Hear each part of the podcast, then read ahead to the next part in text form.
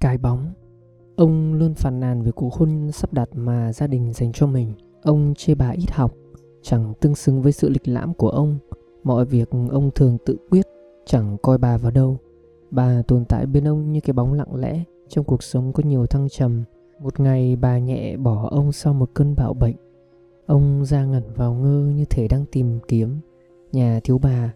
Ông mới thấy rõ những khoảng trống.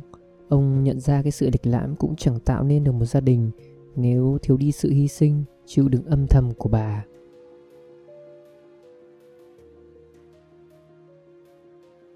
Góc Tết Nhà chật, ba quyết định nấu bánh tết ngoài đường.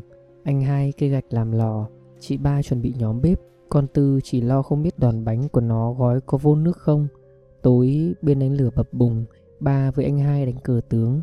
Mẹ với chị ba kết những hột nút cuối cùng Lên mấy bộ đồ Tết Con Tư sắp xếp chỗ ngủ. Tất cả đều không biết ở bên kia đường.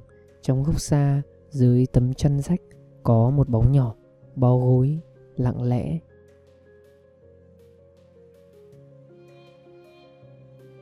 Bão Sống ở miền đất biển.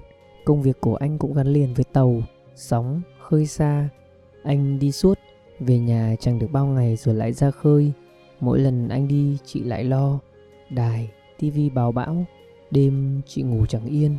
Chị sợ bão sẽ cuốn anh ra khỏi đời mình. Cuộc sống có khá hơn.